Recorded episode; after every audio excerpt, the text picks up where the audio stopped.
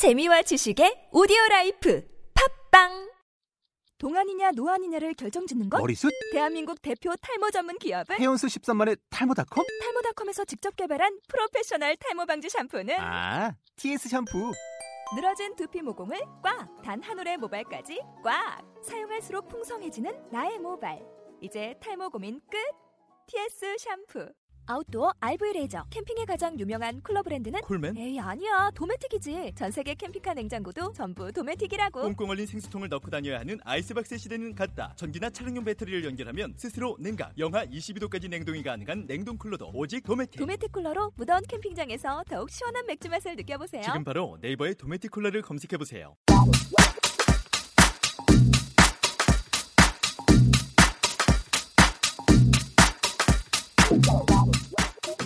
매주 좋은 만화와 함께 이런저런 이야기 나누는 문화 팟캐스트. 안녕하세요. 만화책 읽어준 남자입니다.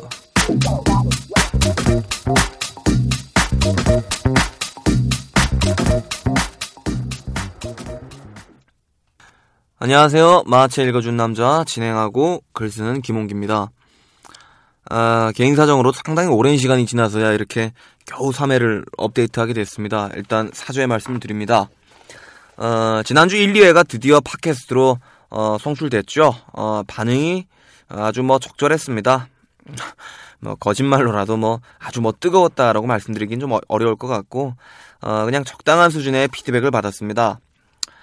어, 일단 저도 1, 2회는 좀 프롤로그의 느낌으로 가볍게 녹음을 했던 거고 아직 저도 방송의 형태를 이렇게 제가 뭐 명확하게 정의 내리기 힘든 부분이 많아서요.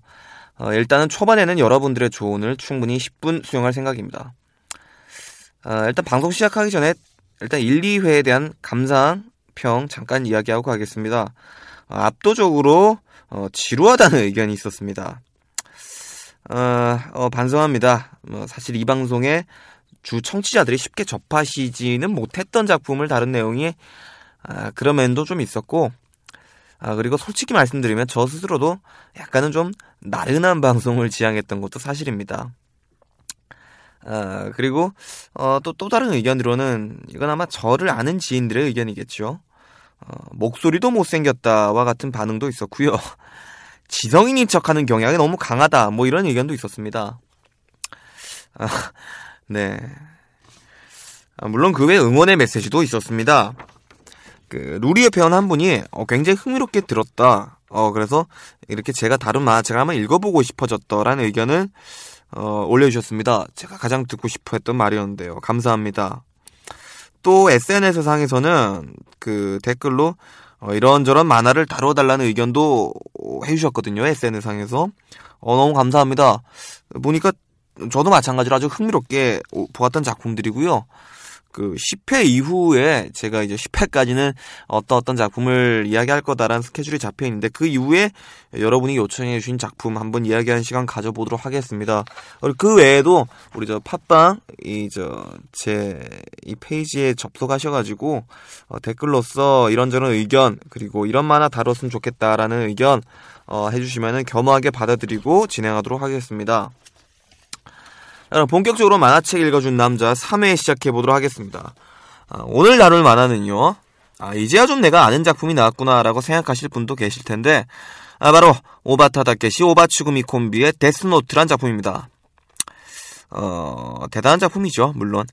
이 만화라는 매체가 어떤 그 특성상 영화나 음악에 비해서 좀 전 세계적으로 히트를 하기엔 좀 힘든 여러 가지 한계들이 있잖아요. 비틀즈의 노래를 예로 들자면은 일단 비틀즈의 노래는 가사의 내용이나 형식이 굉장히 보편적이고 대중적이죠. 뭐 중학생 수준의 영어 실력만 있다면 누구나 해석 가능한 내용을 담고 있습니다. 그리고 멜로디도 어 뭐 예를 들어서 뭐 화이트 앨범의 뭐 Revolution 9이라든가 하는 이런 몇몇 곡들을 제외한다면 거의가 금방 친숙해질 수 있는 노래들이고 그리고 대부분은 우리가 이미 친숙해진 노래들이고 아 그래서 팝이라는 장르를 전혀 뭐 접하지 않는 나라를 제외한다면은 어디서나 비틀즈의 노래는 히트할 수가 있죠. 그리고 히트를 했고요. 음악은 그렇고 영화도 마찬가지입니다. 어, worldwide를 겨냥한 이 헐리우드의 블록버스터들은 사실 자막만 깔렸다면 무리 없이 전 세계를 폭격할 수 있는 내용과 형식을 다루고 있죠. 어, 만화는 약간 달라요. 예, 물론 애니메이션 말고요. 이 디즈니나 지브리의 애니메이션들은 뭐 충분히 잘 만들어진 기획으로 이 전 세계 시장을 사로잡습니다만 특정 어떤 출판 만화가 전 세계적인 히트를 친 예는 사실 많지가 않습니다. 어, 그 이유로는 일단 만화를 지면으로 읽어내려가는 건 물론 우리가 뭐 문학 작품에 비할 바는 아니겠지만 어쨌든 애니메이션보단 분명히 높은 집중도를 요구하죠. 그리고 출판 만화의 장르는 애니메이션에 비교할 수 없을 정도로 세분화되어 있습니다. 어, 예를 들어서 박인권 작가가 스포츠 신문에 연재한 만화를 뭐 이를테면 뭐 쩐의 전쟁 같은 여러분 좋아하시는 그런 자, 만화를 뭐 뉴욕의 맨하탄의 직장인들이 사실 재밌게 읽을 확률은 좀 희박하잖아요.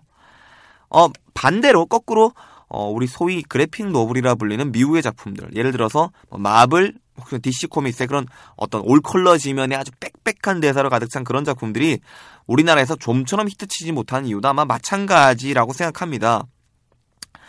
어, 그래서 이런 만화들이 매니아층은 형성할 수 있을지언정 만화란 대중 매체가 다른 매체에 비해서 사회 전체에 일정한 수준의 영향을 행사할 수 있는 그런 대중적 인기를 어, 그것도 전 세계적으로 누리기에는 분명히 한계가 있다는 이야기죠. 그럼에도 글로벌적으로 큰 상업적인 인기를 누린 출판 만화들이 경이롭게도 몇 작품이 있습니다. 이 드래곤볼의 유럽과 어떤 미주 지역에서의 인기는 우리가 예상하는 범위 밖에 있다고 하고요. 나루토도 뭐 우리나라에서나 일본에서는 늘 원피스에 한참 밀리는 작품이지만 서양에서는 이 그 오리엔탈리즘에 대한 판타지를 등에 업고 아주 대단한 인기를 누리고 있다고 합니다. 오늘 얘기할 데스노트 역시 이것에 비견할 만한 전 세계적인 신드롬을 몰고 왔었죠. 애니메이션, 영화 등의 media mix로도 큰 성공을 거두었고요. 어떤 상업적 성공뿐만 아니라 우리 인터넷 커뮤니티의 활성화가 더불어서 사회 전반적으로 상당한 영향을 끼치기도 했습니다. 우리나라 한국 교과서에도 실렸어요. 보면 고등학교 1학년 사회 교과서 학습 활동 부분에 이 만화가 실려 있는데 이 데스노트를 이용해서 정의를 구현하는 것이 가능한가라는 논의와 함께 이 작품의 내용이 이렇게 채록돼서 실리기도 했습니다. 어, 뭐 독자들에게 큰 충격을 주었던 우리 몇몇 장면들 지금 여러분이 데스노트 하면 어, 머릿속에 지나는 그 몇몇 장면들은 아직도 단골로 패러디되고 있고요. 예능 프로에서는 절친노트란 프로그램도 있었죠. 화제성 면에서는 아마 작년 한 해 우리나라에서 진격이라는 키워드를 히트시킨 진격의 거인 정도가 아마 비슷한 비교 대상이 될 수 있을 것 같네요. 어, 이 데스노트는 2003년도에 일본의 주간 소년 점프에 연재되기 시작해서 어, 12권이란 짧지 않은 아, 길지 않은 분량이라고 해야 될까? 12권은 아, 12권이라는 분량으로 완결이 됐죠. 어, 작품의 완성도를 따지는 여러 가지 측면 중에서 어떤 기획이나 구성력으로만 본다면 사실 저희 방송이 앞에서 언급한 두마나 유리가면이나 공포의 외인구단보다는 월등히 앞서는 작품이라고 할 수 있겠죠. 좀 정리해서 말하자면 이 만화는 철저하게 성공 요소만을 잘 취합해서 버무려낸 그래서 가끔씩은 이 위화감마저 불러일으킬 수 있는 완벽한 기획의 산물이라는 거죠. 이 만화가 커버할 수 있는 독자층은 꽤나 넓습니다. 어, 제 지인 중에 한 분도 여자분이신데 어떤 만화나 애니메이션 이런 거에 아주 치를 떠시는 분이 있어요.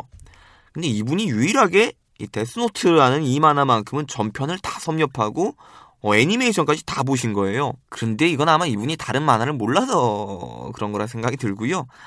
그런데 사실 아시겠지만 어, 이 만화가 주는 장르적 쾌감과 동등하거나 훨씬 나은 수준의 다른 만화도 충분히 많지 않습니까? 이를테면 오라사 나오키의 몬스터 같은 작품 말이죠. 어, 그런데 유독 이 작품이 누리고 있는 대중적인 인기는 대체 어디서 나왔던 걸까요?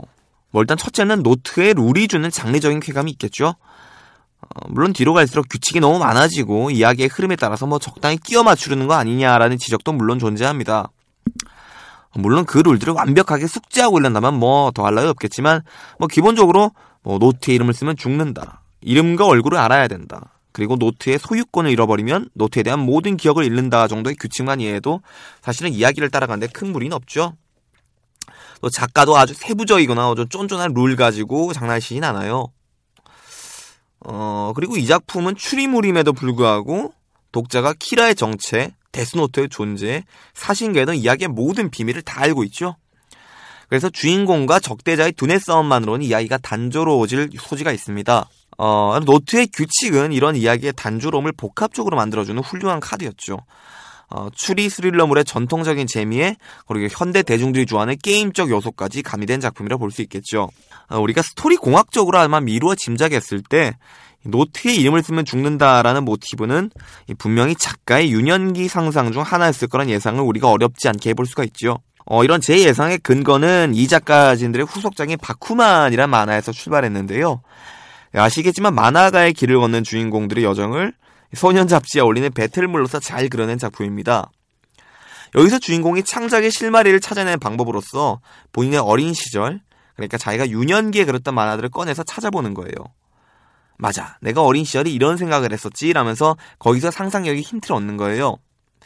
마찬가지로 공책에 이름을 쓰면 죽는다라는 상상력, 상상력의 기초도 거기서 출발했다고 예상해 보는 겁니다. 우리도 어릴 때 자신의 비밀일기에 뭐 마음에 안 든 친구나 선생님의 이름을 써보거나 하는 행동들 우리가 한 번씩 해보지 않았나요? 빨간 글씨로 이름을 쓰면 죽는다든가 하는 이런 미신도 있고요. 그런데 작가는 이런 치기 어린 상상에 현대 수사 추리물에 스프를 끼얹죠. 사신이란 존재가 등장하고 아주 황당무계한 전대미문의 공책이 등장하지만 그 외의 내용들은 우리가 익히 알고 있는 현실 세계로 채워져 있다는 겁니다. 뭐 이 작가진의 특기라고 생각되기도 해요. 어, 전작인 고스트 바둑왕, 원제 히카루의 바둑도 바둑의 신이 빙의되어서 바둑 기사의 길을 걷는다라는 지극히 만화적인 상상에서 출발하지만 주인공은 차근차근하게 프로 기사로서 데뷔를 준비하죠. 오랜 취재나 자료 조사를 통해서 일본 바둑계 현실도 잘 녹아들어 있고요. 앞서 언급한 바쿠만 역시 마찬가지입니다. 중학생인 만화가 콤비가 물론 어느 정도 소질을 갖고 있습니다만 이런 이들이 일본 최고의 만화 잡지의 인기 작가진이 된 내용이에요. 이런 만화적인 극적인 하나의 설정에서 출발하지만 전체적으로는 적당한 수준의 리얼리티를 가미해서 이야기의 흡입력과 설득력을 얻어내는 방식이라고 볼 수 있습니다. 그래서 독자 입장에서는 사람의 이름을 쓰면 죽는다라는 그 노트의 존재 하나만 딱 믿고 간다면 나름대로 흥미진진하게 이야기를 쫓아갈 수 있다는 거죠. 근데 사실 쉽게 생각해보면 이름을 쓰면 죽는 노트를 가지고 있다라고 하면 사실 그것만으로 뭐든지 할 수 있을 것 같잖아요. 그런데 현실적 제약들이 종종 가로막는다는 거예요. 이 노트의 룰도 은근히 까다롭고요. 더군다나 자기의 최대 정적의 본명을 알지 못해서 눈앞에서 뻔히 보고도 죽이질 못하죠. 자연스럽게 캐릭터 이야기로 좀 넘어가야 되겠네요. 어, 이 만화의 주인공 야가미 라이토란 이름을 가진 이 만화의 주인공은 여러모로 아주 기념비적인 캐릭터죠. 소년 만화 잡지에 이 정도의 삐뚤어진 사고관을 가진 인물이 주인공이 과연 될 수 있는가 하는 놀라움이 있죠. 독자는 사실 이 만화에서 오히려 사신인 류크의 입장에서 어떤 라이토의 용의 주도함 그리고 나중에도 설명드리겠습니다. 어떤 가차없는 실용주의 노선을 지켜보면서 경악하게 됩니다. 사신의 입장에서 보게 된다는 얘기예요. 저는 자기 외에 모든 사람을 기만하고 그리고 혼자 있을 때만 자신의 감정을 표출하죠. 라이토의 사상 그러니까 본인이 판단해서 선과 악을 선별하고 악을 숙청해서 좋은 세상을 만들겠다는 세상은 거의 파시스트에 가깝죠. 이 라이토는 이 라이벌인 엘의 분석에 따르자면 상당히 유치한 인물이죠. 엘이 죽는 와중에도 굳이 자신의 승리감에 젖은 미소를 보여주려고 하는 것 등이 그렇죠. 승부욕이 대단하기도 하고요. 어, 독자들이 라이터와 같은 극단적인 캐릭터에 감정이입을 할 수 있었던 건 이런 유치함이겠죠. 아, 그리고 이제 엘이란 캐릭터 얘기를 해봐야겠죠.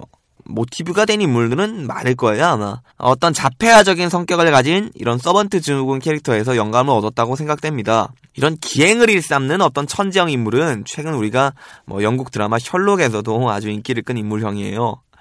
아니나 다를까 이런 식의 괴짜 탐정은 우리가 고전 추리 소설에서 흔히 운용되는 인물들이죠. 이 엘의 추리는 아주 뭐 터무니없이 천재적인 추리한다기보다는 주어진 정보 그리고 이건 독자들에게도 공평하게 주어집니다. 이런 주어진 정보를 취합해서 라이토가 키라라는 결론에 차근차근 도달해 나간 시기죠. 어, 이런 논리에 기초하는 방식의 추리를 하고 있는데요. 이 엘이란 인물의 첫 등장도 굉장히 훌륭하다고 생각되는데요. 어, 기억하시겠지만 린드 엘 테일러란 사형수를 대신 내세워서 라이토에게 죽이게 한 후에 얼굴과 이름만으로 사람을 죽일 수 있다는 사실을 추리하죠. 그리고 방송을 몇몇 지역에 순차적으로 송출함으로써 키라가 어떤 지역에 거주한지도 알아냅니다.